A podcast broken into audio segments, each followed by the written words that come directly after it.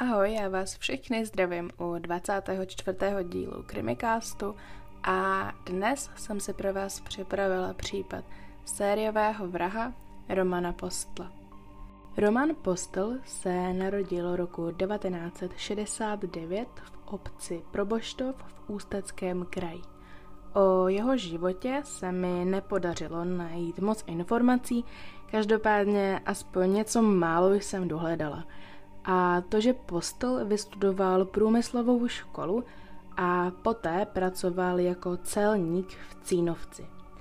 Spolu s ním na celnici pracovala i jeho sestra, ta však v devadesátých letech zemřela na rakovinu a Postl to snášel velmi těžce. Po smrti sestry si na sobě začal všímat zdravotních potíží a bolesti tlumil alkoholem nebo na černo obstaraným morfiem. Postupem času se stal na těchto dvou věcech závislým. Problémy však neměl jenom co se zdraví týče, měl problémy i v práci. Zde se totiž zapletl do aféry, kdy několik jeho kolegů pouštělo auta přes hranice bez cla. Ale on za to nebyl nikdy souzen. Po nějakém čase práci na celnici opustil a začal dovážet auta ze zahraničí. Jak jsem již říkala, Postl ve velké míře holdoval alkoholu a do toho tlumil své bolesti velkými dávkami morfia. Jelikož dávky morfia postupem času zvyšoval, tak to začalo mít velký vliv na jeho psychiku. Jeden jeho známý později uvedl, že Postl měl halucinace.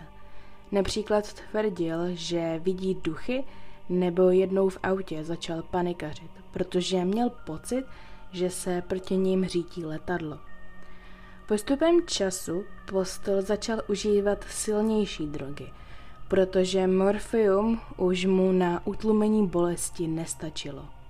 V roce devatenáct set devadesát osm byl stíhán za výtržnictví a ublížení na zdraví. Ten stejný rok však Postl spáchal i svou první vraždu. dvacátého devátého března devatenáct set devadesát osm, když měl Postl dvacet devět let, vyrazil s pistolí v kapse na diskotéku Černý orel a zde se dostal do konfliktu se sedmnáctiletým Janem, který na diskotéce pracoval jako vyhazovač. Předcházelo tomu to, že opilý Postl se chtěl před jednou dívkou pochlubit pistolí a tak ji vytáhl z kapsy a vystřelil do stropu. Z davu se ozvala vtipná poznámka, která se však Postlovi vůbec nelíbila. Zeptal se, kdo to byl, a přistoupil k trojici mladých lidí a jednomu z nich dal pěstí. V tom k němu tedy přistoupil již zmíněný Jan a začal se s ním prát. Postl si uvědomoval, že proti Janovi nemá šanci, protože mladík dobře ovládal bojové umění a tak znovu vytáhl zbraň a postřelil ho. Když Jan ležel na zemi, tak na něj Postl ještě šestkrát vystřelil a po výstřelech zvedl ruce nad hlavu jako vítězné gesto a zařval "Sláva, sláva, třikrát sláva". Poté diskotéku opustil. Druhý den, tedy třicátého března devatenáct set devadesát osm, policie Postla zatkla. Při výslechu tvrdil, že si pamatuje jenom to, že byl napaden a jinak nic. Zbraň, kterou střílel, prý někam schoval a nebo ji zahodil. I přesto, že tvrdil, že si nic nepamatuje a o vraždě neví, byl shledán vinným a poslán na třináct let do vězení.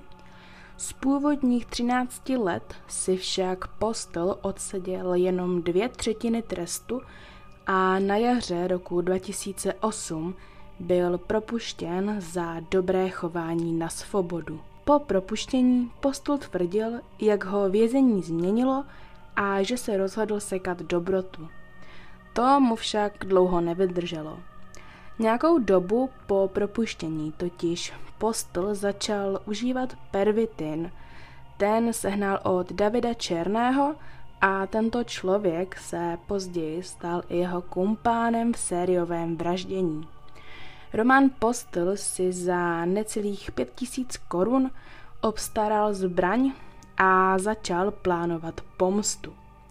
Zabiju tolik lidí, kolik let jsem to musel hnít, pronesl jednou Postl. Jeho plánem bylo tedy zabít jednoho člověka za každý jeden rok jeho trestu ve vězení. Roman Postl a David Černý se domluvili, že přepadnou nějaké řidiče na silnici v Teplicích. prvního září dva tisíce osm ti dva dorazili na místo nedaleko čerpací stanice. Zde zastavili, nitrožilně užili pervitin a poté vystoupili z auta a předstírali, že mají nějaký technický problém. Asi kolem tři čtvrtě na šest u nich zastavil Karel Diviš s tím, že jim chtěl pomoct. Postl ho však zastřelil. Mrtvé tělo položili na zadní sedačky auta, přikryli ho dekou a pak dvojce vozem Karla Diviš odjela do nedaleké obce Lahošť. Zde auto shodili do zatopeného lomu. Auto našla policie v sobotu šestého září a tělo Karla Diviše bylo nalezeno o něco později.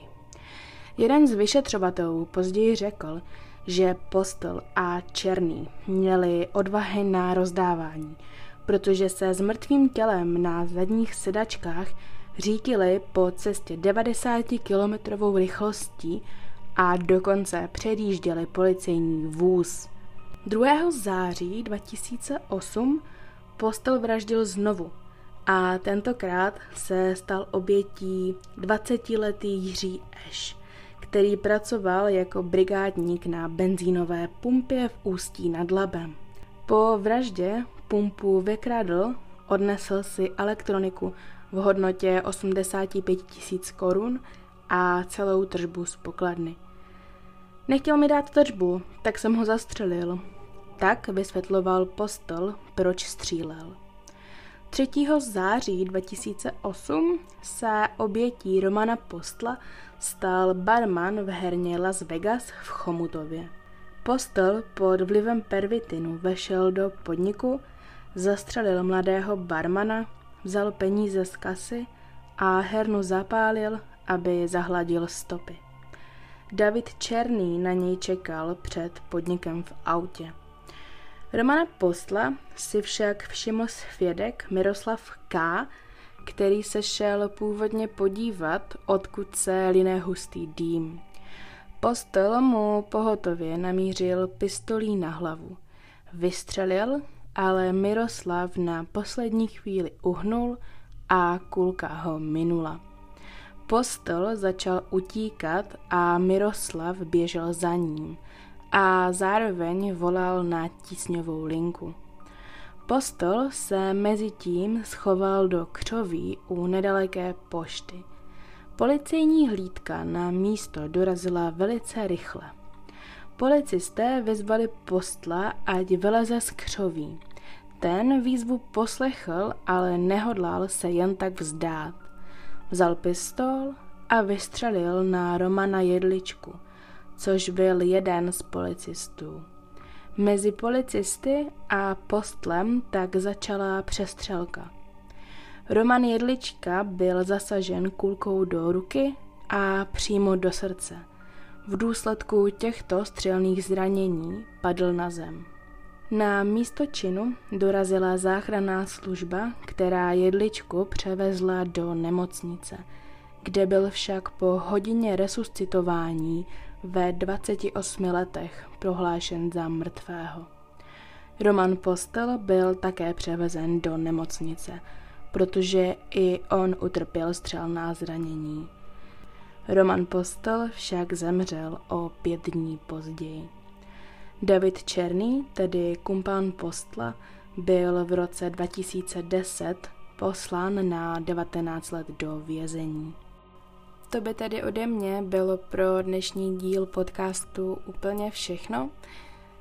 Já ještě na závěr zmíním, že pokud se vám náš podcast líbí, tak nás můžete podpořit na herohero tečka co lomeno krimikast tečka t t a klasicky odkážu ještě na náš Instagram, kde jsme jako Krimikast, a já se na vás budu těšit u dalšího dílu. Takže ahoj!